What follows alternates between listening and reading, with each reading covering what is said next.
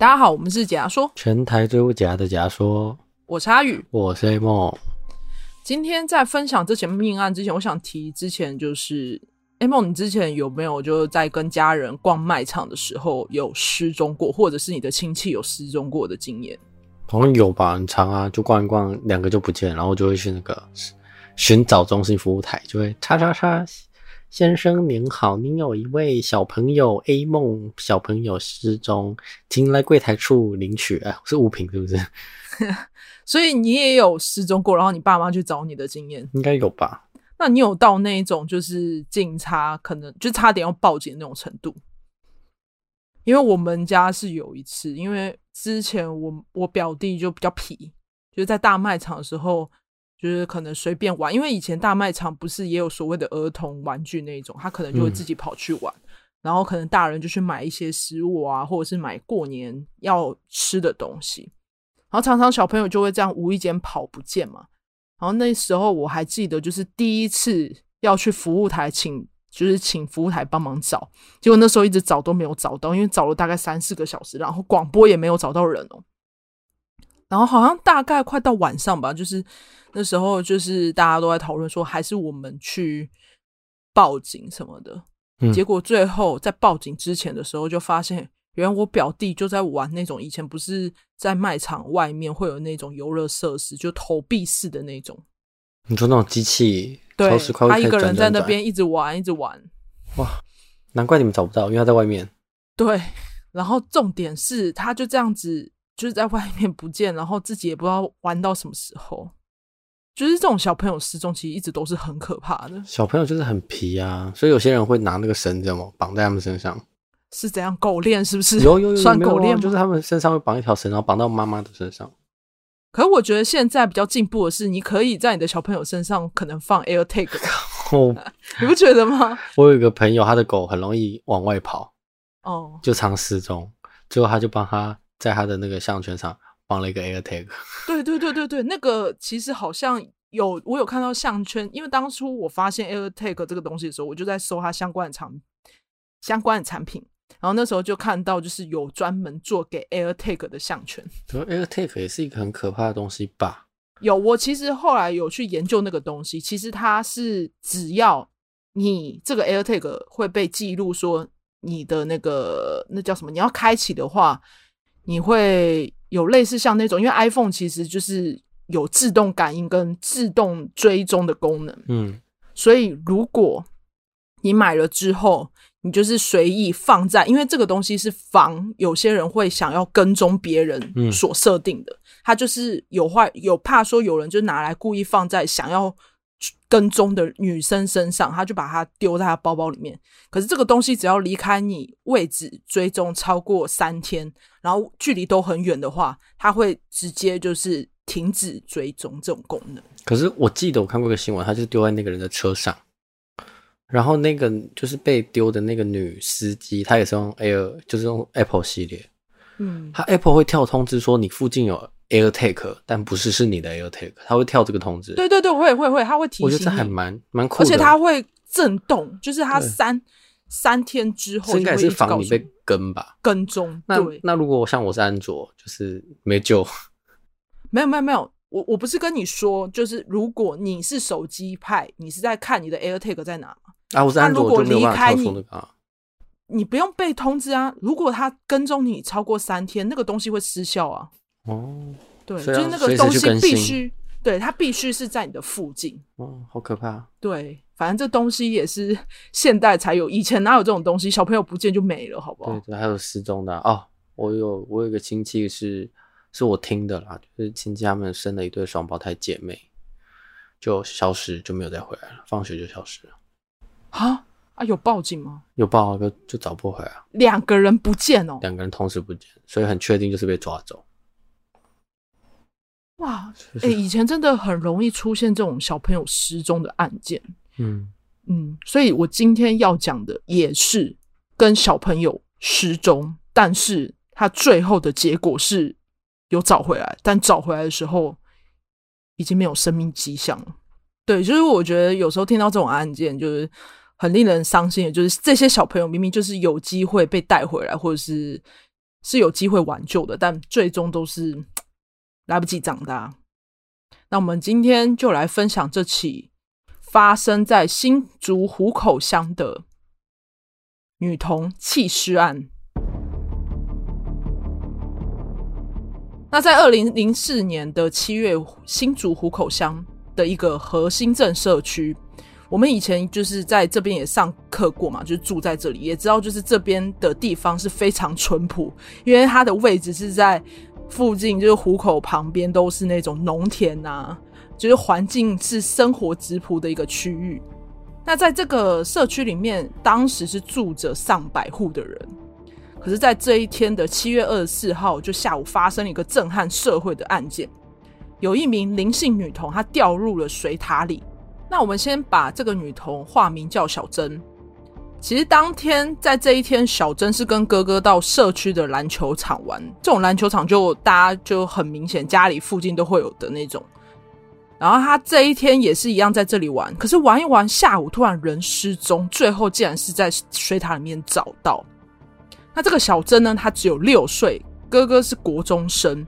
他那一天呢，是下午带着他的妹妹跟一群国中生朋友在篮球场里打球，而且当时大家都是就是很认真在玩嘛。然后哥哥就想说啊，我还是想要回家打游戏，所以他自己先回家。他就想说，妹妹想要继续玩游乐设施，就独留他妹妹在篮球场旁边的游乐设施玩。是是是可以的吗？然后他回家，然后留妹妹在游乐场。主要是因为他。旁边还有他的国中朋友，他就想说是认识的，所以没关系，就把他留在那边，所以他自己先离开了。结果就到了晚上，小珍还没有回家，是妈妈之后才发现啊啊，妹妹嘞，怎么不见了？所以他妈妈跟哥哥就出去外面，一直在社区外面附近找，就到处到他常常待的什么游乐设施啊、篮球场，所有的区域都找过，找了三小时都找不到。直到就是爸爸回家之后，也一起来帮忙找小珍。他们就突然想到，哎、有一个地方蛮少去的，因为毕竟社区就这样嘛。他们就想说，好，那他们就到地下停车场去看一下。结果就到了公寓大楼停车场地下室旁边，水塔就他的那个旁边就放着小珍所穿的水蓝色洋装跟鞋子，就整整齐齐的摆在的旁边。他们就想说，为什么女儿的衣服在这里？所以第一时间妈妈就赶快爬上去看，然后就发现这个储水池的水塔上面是还有铁盖的。第一时间妈妈想要把它拉开，是拉不开的，所以就爸爸也在嘛，所以就请爸爸把这个铁盖用力的打开。一打开就看到女儿溺水在里面，而且是泡在池底里面许久，就非常久，就看着她在里面这样待着都没有动的状况。而且第一时间发现的时候，他是全身赤裸，身体僵硬，是脸部发青朝上的画面，这样看着。第一时间，爸爸就赶赶紧把他拉起来，就把他抱起来嘛，就把他送医这样。然后妈妈其实看到小珍的状态的时候，她已经吓昏，就是非常伤心，说为什么女儿变这样？所以当时妈妈也是一起被送到医院，因为太难过了，就是为什么女儿变这样？因为第一时间，其实妈妈有点自责，说是不是因为没有把小孩顾好，会有这种心理嘛？结果小珍送医不治，就是这样，六岁的小女孩就就发现在水塔里面就这样死掉了。然后警方就有先报警嘛，就报警的时候，警方就想说，哎，是不是有可能女儿自己贪玩跳下去才发生这个意外？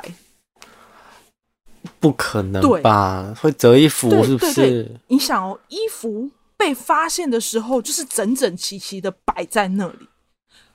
对啊，不可能啊。而且我刚刚不是有提到，他妈妈在拉这个水塔的时候是拉不开的。一个六岁的小朋友怎么可能把这个水塔的铁桶给打开？对啊，整个就很奇怪。然后依依照现场收证啊，因为铁盖就我刚刚有说嘛，地下室这个地方其实是比较少人会去的。铁盖很脏，上面都是灰尘，所以就发现说，哎，就是用光照发现铁盖上面疑似有手掌的摩擦痕迹。第一时间判断说，这个手掌痕迹并不是小孩子的手掌，那也不是妈妈的手掌哦，对，不是妈妈的，也不是爸爸的，那就是嫌犯的啦。对，所以有可能说，是不是因为我刚刚不是有说这个地点是在停车场，所以初步在调查的时候，其实有在想说，是不是有可能嫌犯从地下室开车逃逸，就是犯案之后开了车走掉，然后结果在采证之后又发现了一个新的鞋印在水塔周遭，就开始就是跟着这个脚步走嘛，就是因为他的鞋印就是很明显，就是一步一步跟着这个脚步扩大范围搜查。发现呢，这个鞋印是在楼梯间也有，就一路这样跟着这个鞋印走上楼，就发现这个大楼中间二楼跟三楼中间的遮雨棚上面有小女孩的内裤。Oh my！对，很奇怪啊，怎么会？应该有做一些不能做的事吧？就这样一直跟着这个协议嘛，就发现这个协议是到了五楼顶楼的位置。就发现大楼屋顶的楼梯间散落了一些些的粉红色串珠跟血迹痕迹。血迹？嗯，有一些小血迹，就是跟这些串珠在地上。警方呢就询问妈妈说：“哎，这个粉色串珠是怎么来的？”妈妈就说：“对，这是他生前最常戴的项链。”所以就想说：“哎，是不是有可能在嫌犯跟小女孩在拉扯的时候将项链给扯断？”所以就有可能这种拉扯的过程在地上有摩擦血迹，所以就依照这些基证呢，极有可能就是犯人跟小女孩在地上扭打，然后继续往那个顶楼外面走，就发现呢还有五瓶啤酒瓶。Oh My God！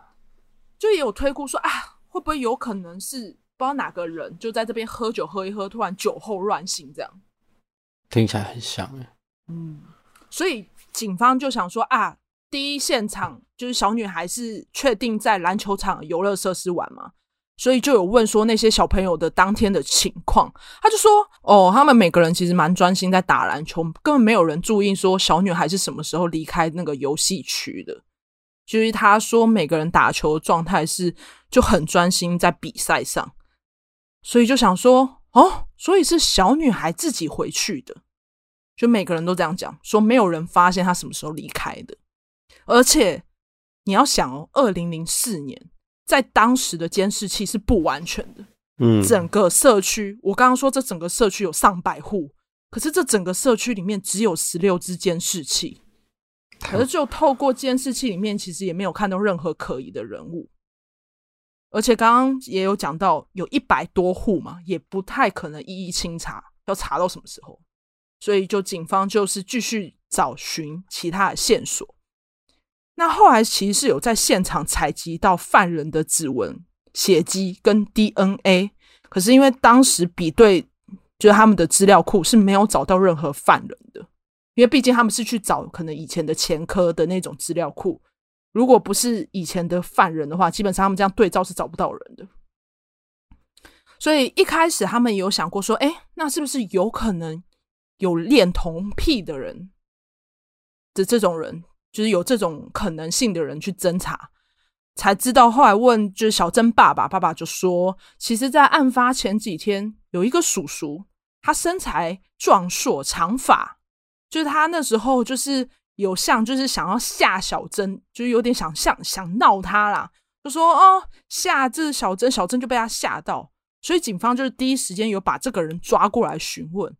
可是呢，他其实又提供了他的不在场证明，警方一一比对，确实不是这个人，抓错了，就不是这个人。嗯，而就是这样子，又不是他的话，所以不是恋童癖的人喽。感觉是突突发倾向哎，因为他毕竟喝酒。应该说这些酒瓶不知道到底是不是犯人所用的。哦，对，因为当时最明显的就是这些血迹跟。串珠嘛，嗯，然后在侦查的过程中，小女孩就是小珍的那个验尸报告出炉了，女孩的下体有伤，大腿跟腹部以上有擦伤，所以从擦伤这一点就可以研判说，其实凶手不是成年人。你知道为什么会这样想吗？哦，因为小女孩是在哪里被发现？水塔里面。哦。那如果他要把小女孩推上去的时候，是不是有可能摩擦到水塔？所以是所以他的刮刮痕。对，所以那个人可能就不是大人，他丢不进去，有一点推进去的感觉。没错，所以我才会说到旁边有一些 Oh 就是手掌掌那个，因为正常来讲，你是一个成年人，六岁小朋友超容易放上去的啊。这个人调查也调查的蛮厉害的耶，因为我觉得这个验尸报告最重要，就是因为一开始他在水里面被发现的时候，其实他是溺死。哦，所以还没有死，还没有死就被丢下去了。对，他是溺死，好像那个在演告白哦。哦，你其实知道我在做这案件的时候，我就想到你之前就是那个英雄的那个社、哦、社会案件，日本的社社会案件。对，但是这个更特别，它算是有一点目的性。就是听众往前听的话，有一个是小学生杀人案，就是他们杀了一个女童，可以往前翻，在蛮前面的集数。嗯，标题好像是日本。反正就找那个小学生杀人案啊，对，小学生杀人案，那事件是发生在日本。那我们今天分享的是台湾的，那就是因为他身体有满满的擦伤痕迹，也有评估说是不是他身高大约一百五十公分、一百六十公分，所以才有可能把小珍推上去的时候，导致他的身体被水泥墙刮伤。嗯，所以就以这样的迹象推估凶手不是成年人之后呢，就又把当天在篮球场打球的吗？对，就是那些小朋友又叫来侦讯。瞬间，我脑袋那群小朋友就不单纯了。嗯，没错，就是这些小朋友一一再抓回来调查。结果一开始呢，每个人不是都讲好说啊，是妹妹一个人离开的啦。对对对对对。结果才有一个人说，是有看到一个黄姓少年带着他离开的。黄姓少年也在那团里面吗？对，可是这个黄姓少年是跟小珍的哥哥是好朋友啊。原来是这个黄姓少年呢，他跟他的同学串供，结果露出破绽，就是其中有个同学就直接说啊，其实他有看到是小女孩跟他一起离开。小朋友果然还是比较善良。可是我跟你说，最可怕的是这个少年其实早就跟警方侦讯过一轮了，他完全没有任何的破绽。你说那个黄姓少年吗？对，而且在侦查过程中，他还很好心哦，就是在第一时间发生的时候，他就跟那个警方说：“哦，这个小女孩很喜欢玩这个荡秋千啊，还最喜欢去哪里，都很很好心哦，因为他是就表现出他是小珍哥哥的好朋友，而且他还先跟朋友串供。没错，你就知道这个才国中生心思多缜密，反正就是。”这个这个黄姓少年呢，我先叫他小伟，因为他被化名叫小伟。可以叫他乐色吗？啊、嗯，好，我们叫黄乐色。好了，叫他小伟。好，这这个少年他叫小伟，他表示呢，当天其实他只有陪小珍到楼下而已，小珍是自己离开的，而且前面呢，我其实一直问这个小伟，他很配合，就一直哦，没有啊，我就确定他就是在那边离开的。所以警方这样问不出结果嘛，就是他也对答如流，完全讲的没有任何破绽。直到警方拿出就是小女孩，就是小珍的那个状态，小伟就有点吓到，就呃，毕竟他才十六岁嘛，也没有见过多少大风大浪，所以看到这种尸体照片，其实还是有一点动摇。嗯，所以警方就有点软硬兼施的方式，就是故意呢，就说。快点，你把事情说出来，是不是你做的？因为他就是吓他就对了，对，就有点有点就吓他，让他把对，所以他就是吓到之后，他就想了一下，他先是沉默一下之后才说，他承认是他惹昏小女孩的，但是是因为他想要性侵她，惹昏小女孩，对他，他只承认他惹昏小女孩，他没有承认他杀害她。他就是故意把他用手把他勒昏，他说他只有把他勒昏，他没有他没有杀害他啊，他只是想要对他做一些就是坏坏的事情，这样。哎，那我们就先还原整个事件的过程。当时呢，小伟就看到游乐设施那边只有小珍一个人，他就跟小珍说：“哎，你回家叫你哥哥来，我有事情要找你哥。”然后因为小伟跟小珍他哥是朋友嘛，嗯，他就想说，哎，也蛮常看到哥哥跟这个小伟一起玩的，所以就没有想太多，就开了大门跟着走，这样走上了二楼。结果其实小伟这时候是偷偷尾随着小珍，顺手呢把楼下大门的铁门关上。当妹妹要进到二楼的时候呢，他就是直接把小珍扣住往上拉，小珍就尖叫嘛，马上小伟就把他的口鼻捂住，然后强拉往上拉。可是你要想，一个六岁的小女孩根本没有任何没有任何力气抵抗啊，而且她是国中生，她其实是。完全有力气把她架住的，所以很快，这时小伟就把她勒昏，她就晕倒过去。所以小伟呢，硬是把小珍拖到了顶楼，然后小珍就昏倒了嘛。就是小伟把她拉到顶楼之后，他先是把小珍的内裤往楼下丢，然后内裤呢，就是刚好卡在那个遮阳这个遮雨棚上面。小伟呢，是先用他的手指插入小珍的私处。那因为小珍昏厥过去了嘛，就完全没有任何反应。而且小伟其实他在被侦查之后，其实他有说，小伟呢一直都对他好朋友的妹妹，就是对这个小珍一直都有非分之想。就是在刚好这天，就他发现他一个人的时候，他就抓到机会了，就想说赶快就是趁这个时间点满足他的私欲嘛。所以在小女孩昏过去之后呢，就性侵得逞。但是因为小女孩其实只是昏厥过去，可是因为她以为她就不在了，已经走了，所以她就想到啊，还有地下室的储水池，小伟就想要湮灭证据，所以想要把妹妹给干掉，所以呢，他就把她带到地下室，先是呢把她的洋装给脱掉，然后也把他的鞋子呢把它脱掉，把它好好的整齐的放在就外面旁边这样。然后呢，再把铁盖拉起来，但是因为以他的力气来讲是有点难，所以才会留下他的指纹。然后他就是先这样拉起来之后呢，把小女孩推下去，然后再把她的衣服跟鞋子摆得整整齐齐，再把盖子盖上，完全没有动摇。他冷静的把这些事情处理好。听起来他生病了耶，他的那个心理程度不是一般那个年纪该有的。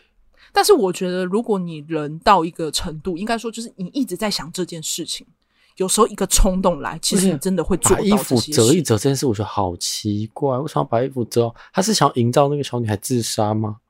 我我觉得一开始的时候，我也觉得他好像是想把它营造成自杀。人家才六岁，有可能他也想要营造出他是想要下去玩水，因为你要想，我不是一开始下去玩水不会把衣服脱光光啊。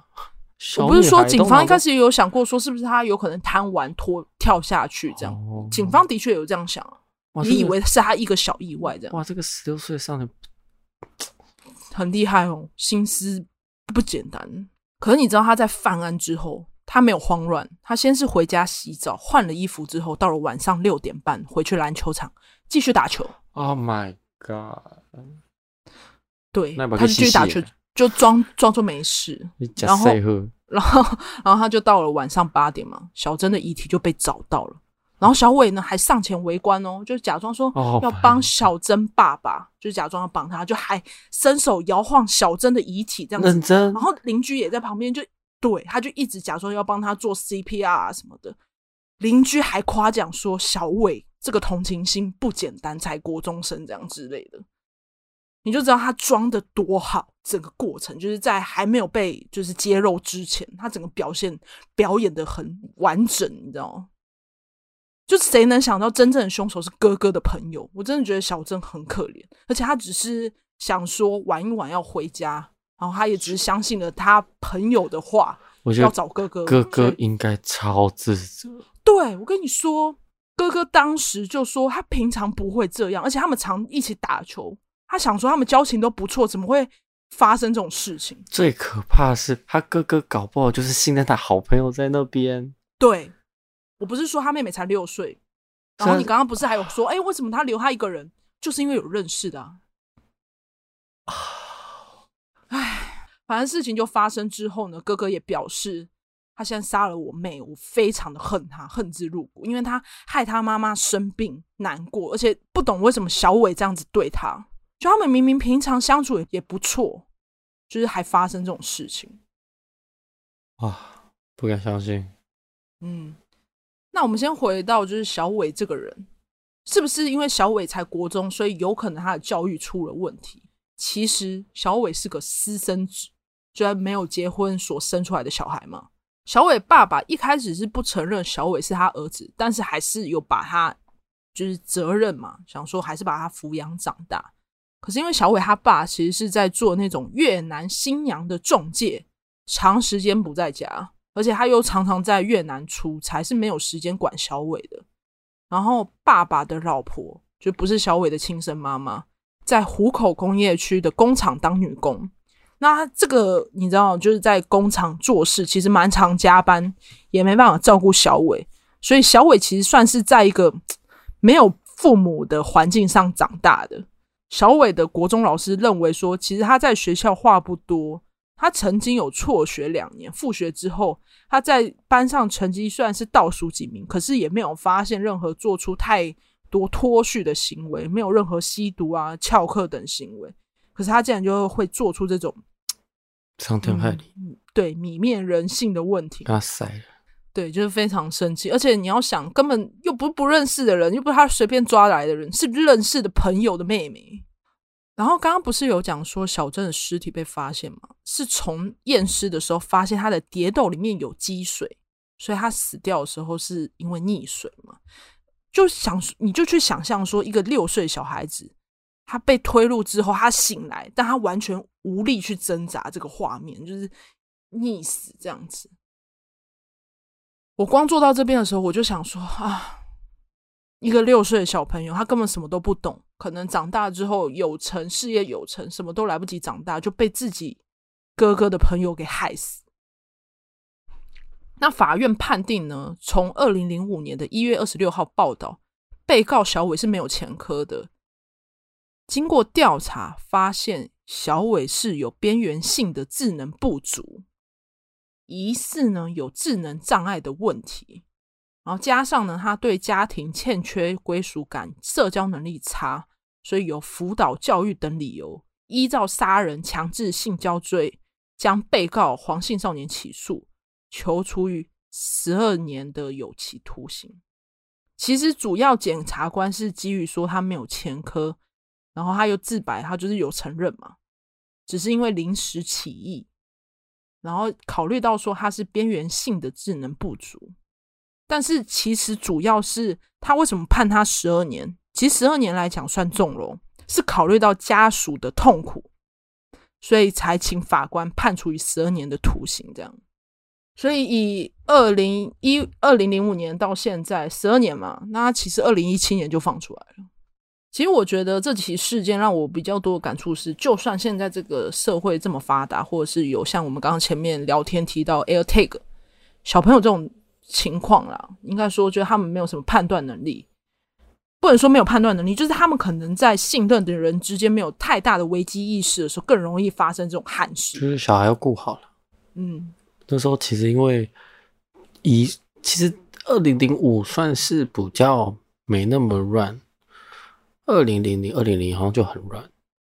那时候就就是会有拐走，那个年代就是会有拐走，所以人家才有说不能吃人家路上给的棒棒糖啊。而且那时候也做过一个案子，就是给人家吃那个糖果，嗯，然后里面有氰化物，啊，再在听众回去听前面几集，那个时代，所以小朋友都很容易出事情。可是这一次出事情，真的是，真的是谁会想得到自己的好朋友原本以为他可能可以，就是帮我顾一下妹妹啊，或干嘛之类的。所以，该不会这种事情是 教大家说，不要轻易相信自己的朋友？Oh my god！讲实话还是这样啊，你这个人其实要自己保持警惕啦。就如果小朋友这种，就是以我自己的个性好了，不是不怪那个受害人，嗯、就是以我自己个，我一定是不会把那个人放在那里了，我一定是会亲眼就是把他带在身边的。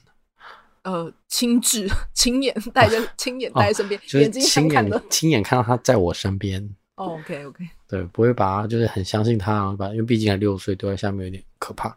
可其实真的没有办法预想到，诶我如果真的只是想要回家玩一下，其实有细节是没讲，搞不好是他原本想要带妹妹回去了，他的好朋友就跟他说没关系啊，他也想在这里啊，我帮你看一下就好了。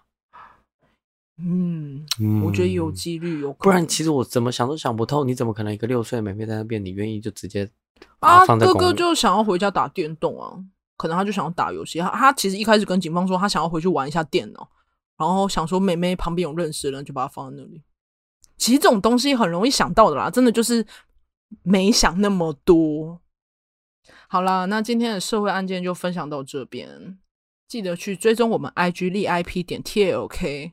或者是按赞我们粉丝团，然后记得也要到我们 Apple Podcast 帮我们分享五星，其实都可以留言。这些我最近觉得就是需要大家如果有空可以去留言啊，评个价。Apple Podcast 可以评那个星星，五星，对，可以不一定要五星，就看你们自己评啊。当然是越多越好啦，就是不要太少了。这样一讲，有一点。他说：“他说，我觉得一星不会很少啊。”他说：“我给你六颗，啊，这是多的那一颗，然后这一星。” Oh my god！是是也不要这样了，帮我们多一点嘛。就听完这段，然后就帮我们听一颗。这装什么？对啊，A 梦那边装什么可爱？你以为这样很加分？因为 Apple Podcast 一直都有听众，只是我发现好像就是没有在留言或者是那个，就请大家帮帮我们多多互动啦。对啊，就帮我按一下，嗯，在支持我们做下去的动力。好啦，那我是阿宇，我是 A 梦。下期见，再见，拜拜，拜拜。